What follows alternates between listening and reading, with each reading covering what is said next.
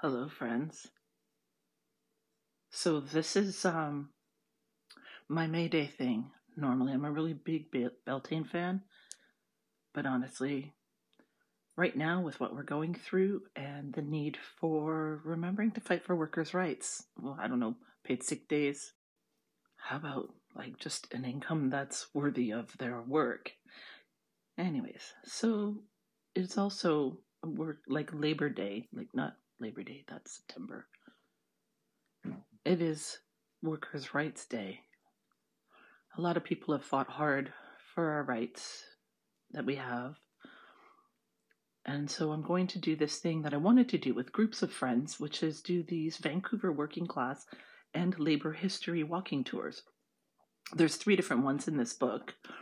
Uh, I want to do the East Side one and take you on a tour. Now, I can't do it with the group, so we're making this really intimate. Just you and me. I'm right in your ear, leaning in. Can you feel my breath? So intimate. Now, on your way there, the first location is Victory Square. That's 150 West Hastings Street. So, on your way there, I bet you noticed all those beautiful apple blossoms mm, weighing down those branches. Now, I'm all sex positive for everything, but this is out of control. So if you're sneezing and coughing, I get it. Because that shit, like, tree sex all over the place. Ugh. Anyways, now you're at Victory Square. So what do we have here? Victory Square is an important border in Vancouver. It marks the end of historic Gastown, the original Vancouver, and the beginning of Vancouver as a city built on corporate welfare. To attract the Canadian Pacific Railway, the province granted the CPR 25,000 acres of land, including 6,000 acres within the city itself. We're going to do the first, a sidewalk. And this one is about the land, because right here we're talking about Vancouver colonialism, sort of eh, stories. Where were the indigenous people at this time? This is the lands of well, the Coast Salish peoples, Musqueam, Tsleil-Waututh, and Squamish. Um, the area that we're doing our walk in right now, up until the 1850s, was still um, an I guess the area that the Lucky lived in. Uh, and then they were, of course, pushed out. Not, of course, like I think it's right, but what the colonizers did was push out indigenous folk, and this was the area they wanted their um, sawmill, if I'm not mistaken. So that's what was happening. Uh, this used to be the place where the Luck Lucky lived. Now that we've situated ourselves on the stolen lands, we will talk about this story. Hamilton Street was the historic edge of the CPR land grant, extending to Stanley Park, it is known as Victory Square because it was Vancouver's primary recruiting center for World War I and for the cenotaph, which memorializes the tens of thousands of working class Canadians killed in World War I and II. Our second sidewalk is about the cenotaph, how the granite for the cenotaph, uh, the whole 30 foot tall cenotaph, was harvested from Nelson Island up near Saltery Bay. So, this park, being central, also became a site for public speeches and protests. One of the most famous was during the general strike of relief camp workers in April 1935. They protested here after some of their group were arrested.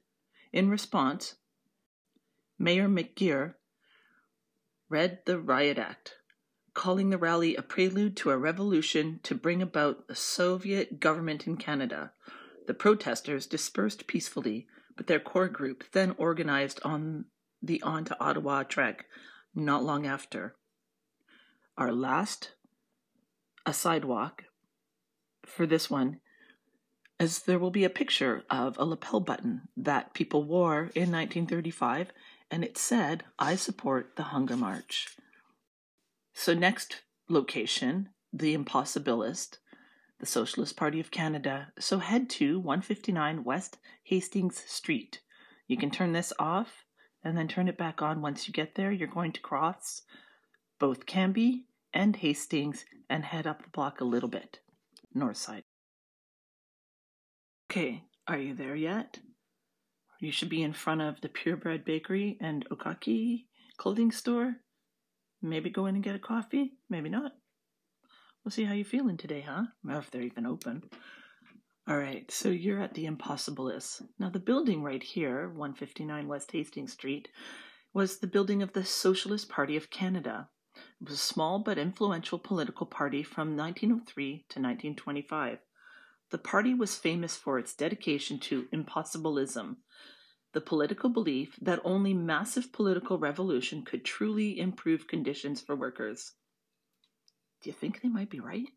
Anyways, so the party had some successful electing candidates and helped to create some small reforms to labor laws in BC. The party also served as an important political voice for the labor movement in the 1910s. During World War I, the SPC and its paper, the Western Clarion, took a leadership role in the anti war movement. When BC Labour leader and SPC member Ginger Goodwin was murdered by police on Vancouver Island in 1918. Again, let's just have a quick little a sidewalk. Killed by the police. And this person was Albert Ginger Goodwin, was a migrant coal miner. He advocated for workers' rights and promoted the proliferation of trade unions. Just so we're clear, you know, 1918, over 100 years ago, police were still killing people who were standing up for themselves. The party helped to organize a one day general strike in protest. The Government of Canada then declared the party illegal. This pushed some SPC leaders, including Victor Midgley, Jack Kavanagh, and William Pritchard, create new parties and organizations such as the Federated Labour Party, the One Big Union, and eventually the Communist Party of Canada. All right, so the next place you're going is across the street at 130 West Hastings. Catch you there. All right, are you there yet? One big union in the woods. Lumber Workers Industrial Union, 130 West Hastings Street. In early 1919, a new union formed dedicated to organizing loggers across BC. There had been earlier efforts to organize these workers, especially by the Industrial Workers of the World, IWW. The new Lumber Workers Industrial Union was the first to achieve mass success 15,000 members by the summer of 1920. The LWIU built on the militancy of the late war period and capitalized on the organizing experience of the IWW and Socialist Party of Canada. By 1934, it was located here, surrounded by low cost hotels where lumber workers, or timber beasts, as they were known, spent their winters. In the early 1920s, the LWIU was part of one big union and an early effort at building an industrial union movement in Canada. The OBU won the eight hour day, removed tiered bunk beds from logging camps, and forced companies to supply bedding. However, after the concentrated effort by the government and employers, the OBU splintered. The LWIU continued organizing, however, affiliating in the 1930s with the communist led Workers' Unity League. Eventually, some of its organizers helped build the International Woodworkers of America in the 1940s. I am going to share this picture of loggers because they're holding these tiny little axes and this tree is big. All right, so off to Wood Squat we will win. The fourth area is, oh, it's again to cross the street. I'm just going to have you guys zigzagging. Hastings Street. You're going to 149 West Hastings, the occupation of Woodwards. Wood Squat. We will win. The occupation of Woodwards, 149 West Hastings. In September 2002, activists entered the former Woodwards department store to press demands for social housing. The store ha- had sat empty since 1993 and had long been targeted by community activists in the downtown east side. After police raided the squat, hundreds of protesters cramped on the sidewalk around the building. Partly as a result of the ongoing protests, the coalition of progressive electors, COPE, won the Vancouver municipal elections in November 2002. After more than a hundred days of occupation, the new city government agreed to buy the Woodwards building and renovate it to create public housing. Unfortunately, the resulting project was much less than the community had hoped. Only a third of the units are designated social housing, and those are segregated in a separate tower from the market units. The squat provides a reminder of the continuing effectiveness of direct action in pushing for change. All right. So your next one is five, the shooting of Frank Rogers, Vancouver's first labor martyr. Next, head east to Abbott Street. Walk two and a half blocks to the fence at the railway. We're at spot number five, the shooting of Frank Rogers, Vancouver's first labor martyr, foot of Abbott Street. The Fishers Union was formed in 1893 to combat price fixing by canneries. Racism was rampant, and the union excluded more than a thousand Japanese and First Nation fishers on the Fraser River. In 1900, the new BC Fishermen's Union, BCFU, formed and organized fishers across racial lines. At the forefront of these efforts was Frank Rogers. Working with him were Tsimshian chief George Kelly and Japanese organizers including Iwakichi Shimamura and Yasushi Yamazaki, affiliated with the Japanese Fishermen's Benevolent Society. The BCFU, inspired by its leaders, Socialist Internationalism, was one of the first unions to try to build class solidarity across the racial lines. It eventually had its headquarters at 160 East Hastings Street, where the Regent Hotel stands now. By 1903, Rogers had become a longshore worker and with his co-workers supported a strike by the United Brotherhood of Railway Employees against the Canadian Pacific Railway. Late one night, while walking home from dinner, Rogers stopped by the railway to check on picketers. There he was set upon by CPR Special Police and a scab. After a brief exchange, shots were fired and Rogers was hit in the stomach. He died in a hospital a few day- days later. The CPR paid the legal fees for the police officer and scab, and no one was ever convicted for Rogers' murderer. He is buried in Mountain View Cemetery near Fraser and 33rd. A labor history project in 1986 placed a new gravestone which reads Frank Rogers, murdered by a scab in a strike against CPR, died April 15, 1903. Head back towards Water Street to 112 Abbott, the building on the corner. You're at 112 Abbott Street now. Industrial workers of the world. An injury to one is an injury to all. I'm going to start with an, a sidewalk about this area. Don't let the red brick fool you here. That is not historic red brick historic red brick that still survives in the city is over 110, 15 years old. Wait, 1910s is when they stopped doing those roads. And the only places that still survive are in Kitsilano, and that's uh, 3rd Avenue just east of Arbutus, Alberta Street south of Broadway and Mount Pleasant, and Victoria Drive south of Powell. So on to our story. The working class and the employing class have nothing in common. There can be no peace so long as hunger and want are found among the millions of working class people, and the few who make up the employing class have all the good things of life. Preamble to the Constitution of the Industrial Workers of the World, IWW. A radical industrial union formed in Chicago in 1905, the IWW soon began organizing in BC. It was one of the first unions in BC to welcome workers regardless of their skill, race, or gender. The IWW also organized some of the most exploited workers, including miners, loggers, railway workers, and agricultural laborers. Also known as the Wobblies. I kind of like that. The Wobblies. The IWW defended political rights as well, fighting city bans on free speech in 1909 and 1912.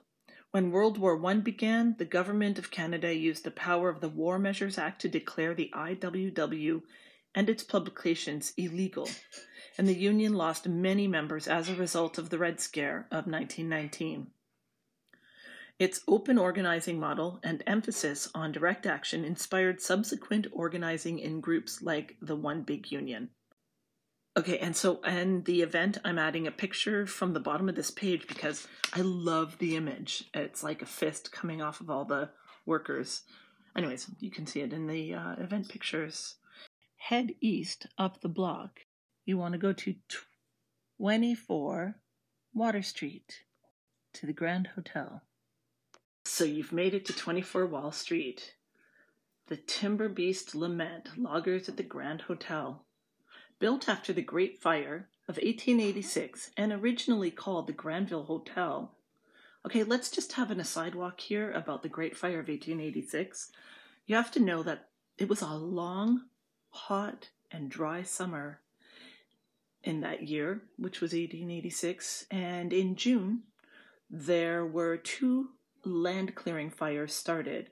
One was clearing land for the roundhouse, and the other one uh, as in the area of Cambie and Cordova, the city was clearing land just for the expansion of the city. Um, both of the fires got out of hand and grew towards each other, and at least 21 people died. Uh, 600 to 1,000 buildings were destroyed. They don't know exactly what was there, I guess. So that's the story of that fire. Um, and if I'm not mistaken, many people were rescued out of the water because that's how they escaped. Um, indigenous folks, women actually canoed over and rescued people. And I believe they have a song that they sang when they were rowing back and forth and kept them moving even though they were getting tired. And they rescued people. Super fantastic. Now back to the story of labor in this area. So the Grand Hotel was typically of the winter dwellings for loggers. After months of isolation, 60 hour work weeks, bed bug infested camps, and risking death or injury in the coastal forest, loggers returned to Skid Row hotels to spend their hard earned money. I think we need another a sidewalk here because I believe Skid Row. Now the name the word Skid Row is when you cut down trees and you want them to go to the water, I believe that's called a skid row, where it slides through a trench, so it goes directly the way you want.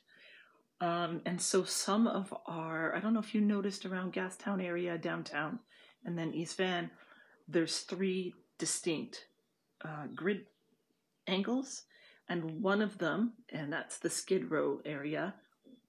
Is this another sidewalk? And I forgot to mention it either way, I'm getting aside from here. Um, yeah, so Skid Row was called Skid Row because that those roads were the trenches for the trees, and now they're roads. Okay. Uh, so to Skid Row hotels to spend their hard-earned money. From 1890 until his murder in 18, 1918, the hotel owner was the notorious Tommy Roberts. Upon arrival, loggers, also called timber beasts, would turn over their money to Roberts, who deducted charges for a bed, drinks, and meals. He also bought the loggers' return passage to camp before the roll of bills disappeared. Although Roberts didn't steal or cheat, he ensured that a logger's money was all spent in his establishment. An excerpt from a folk song titled The Grand Hotel reveals Robert's role in the loggers' experiences. There's a place in Vancouver you all know well, so well. It's a place where they keep rot gut whiskey to sell. They also keep boarders, they keep them like hell, and the name of that place is the Grand Hotel. In the Grand Hotel, when the loggers come in, it's amusing to see the proprietor grin. He knows they've got money, He'll soon have it all. Come on, boys, have a drink. You will hear Tommy call. That's a fun song. All right, then. So, next, you're heading to the Army and Navy. Oh, Gender Equity at Work, 27 West Hastings Street. So from here, you're heading back up to Hastings between Carrall and Abbott. See you there. All right, we're at the Army Navy. Glad you made it. This is when women employees launched an equal pay fight at this department store in 1980. Despite the fact that equal pay for equal work laws that had been passed decades before, men working here received higher wages for doing the same jobs that women did. Although not unionized, they won their campaign with the help of the labor movement and women's groups who took up the public demonstrations in front of the store while these vulnerable workers completed their shifts. Across Canada, activist women's groups eventually pressured most provinces and the federal government to pass legislation for the broader concept of equal work for work of equal value. BC's pay equity, part of the Human Rights Code adopted by the NDP in the 1970s, is relatively weak. It dictates that pay must be equal for similar or substantially similar work, without any requirements for cross employer comparison, leaving female dominated workplaces only able to compare internally to other female dominated jobs. The problem is rooted in sexist assumption that women's wages are supplemental, while men's are essential and family supporting. The first big test was the end of World War II when 80,000 women were laid off from well paying full time work to make way for returning war veterans. You're headed east on Hastings, one block to 65 East Hastings, where the White Lunch Cafeteria. Station number nine, the White Lunch Cafeteria, segregated restaurants, 65 East Hastings. White Lunch opened its first of four locations on Hastings across from Woodward's in 1913. Over 70 years, it was famous for its neon signs and affordable food, with the 15 cent bacon and egg sandwich in 1918. But White Lunch was also an example of a city divided by racism, as it only hired and served white people. Let's just have a quick little talk about that.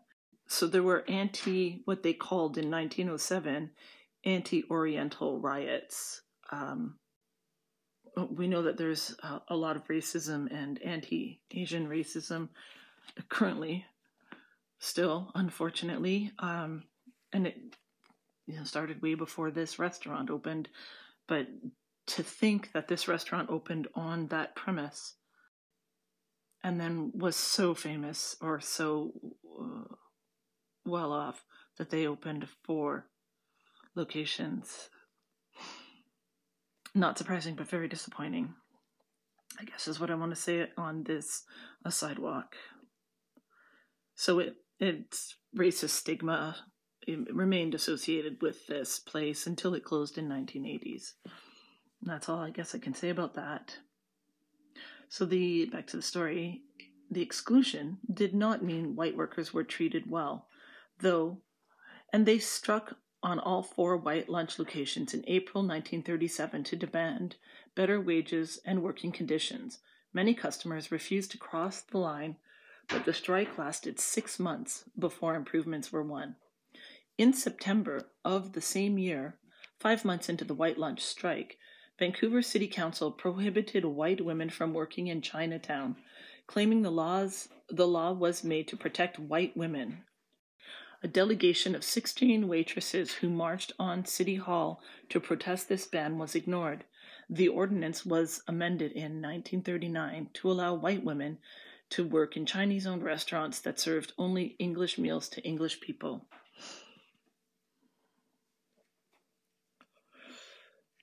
Yeah. All right, so your next stop is going to be Carnegie Community Center, the heart of the city at 401 Main Street. So you're heading to the corner of Main and Hastings. See you there. All right, we're at the Carnegie Community Center, the heart of the city, and some people say it's the the living room of the downtown east side. Uh, uh, yes, and Boo Boo's joining in. He really wanted to add to this. Built in 1902 with money from American robber baron Andrew Carnegie, the Carnegie Center has spent more than a century as the center of one of Vancouver's working class neighborhoods. In 1935, striking relief camp workers occupied the top floor, which was then the Vancouver Museum, to demand relief funds. One reason they chose the museum was because they knew the police would be reluctant to storm the occupiers and risk destroying priceless artifacts. A massive crowd gathered in the street outside and lifted buckets of food up to the occupiers using ropes and pulleys.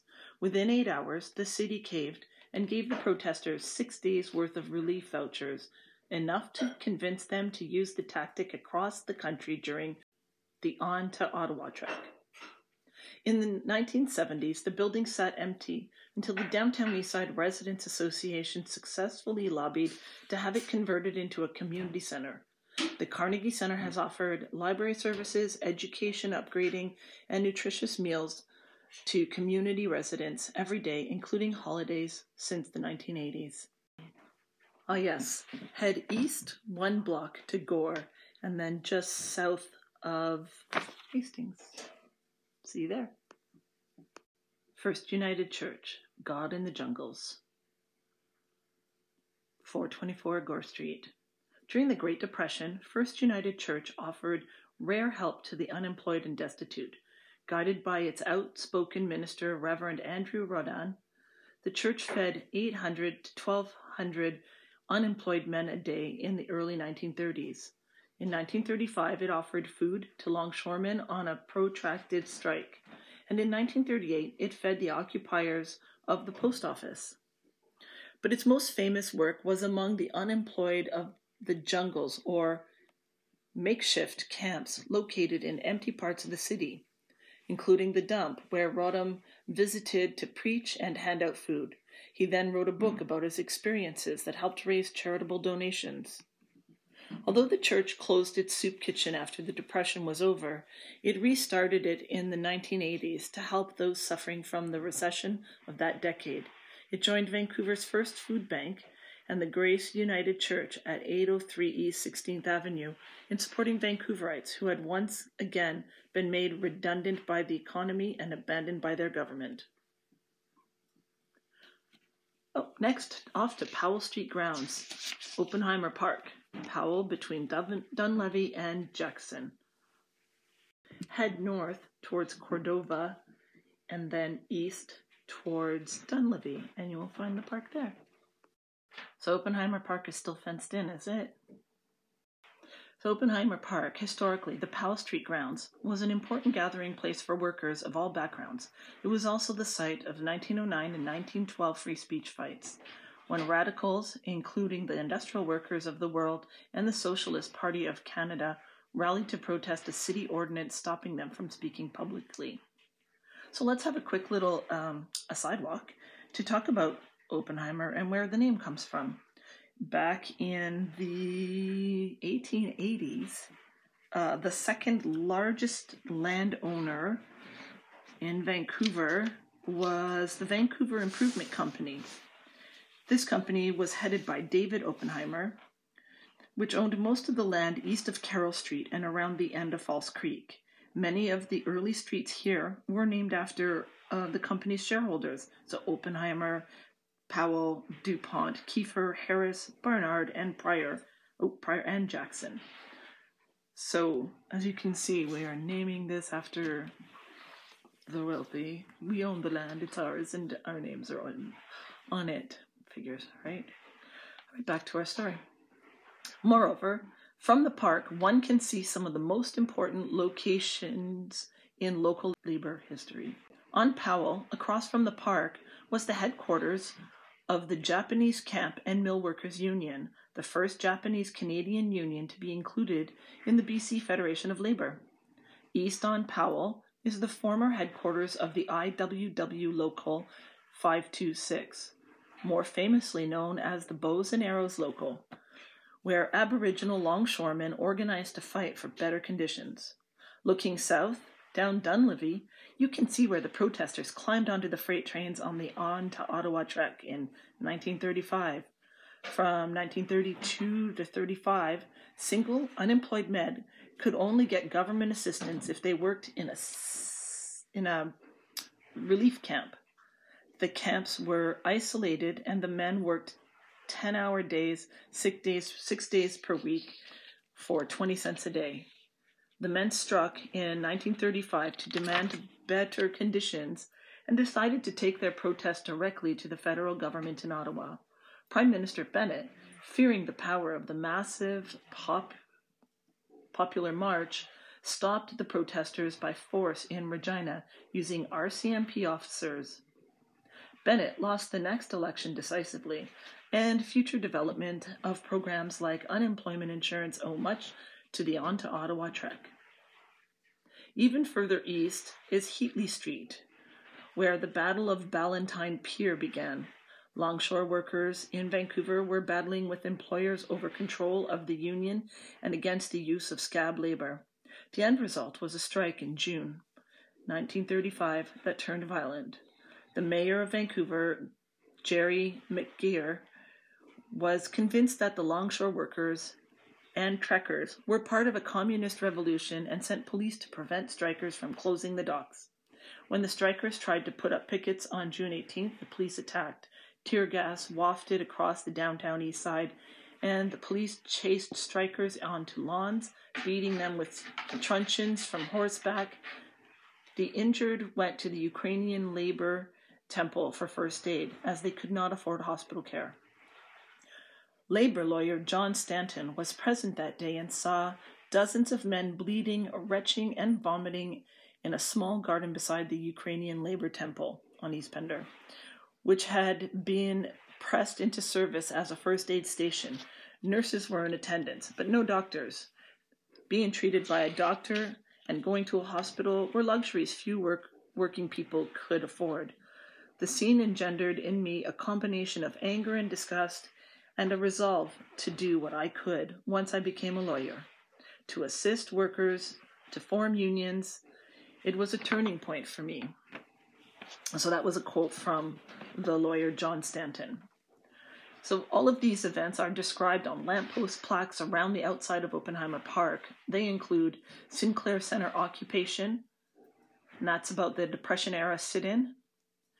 Battle for Ballantyne Pier, about longshore workers' struggles in the 1930s, The Killing of Frank Rogers, about the Fishers Union organizer, Soapbox Victory for Free Speech, about the free speech fight in 1912, Japanese Camp and Mill Union, about the pioneering union, Aboriginal workers, about the key role of Aboriginal workers in BC. There is an On Trek sign at the southeast corner of the park. So that's a lot of signs that you can check out around that park. Seven of them. Have a look. I'm really glad if anybody did this and made it all the way to the end. It was kind of fun to make it. I hope you enjoyed it. Have a super day and let's do some labor activism.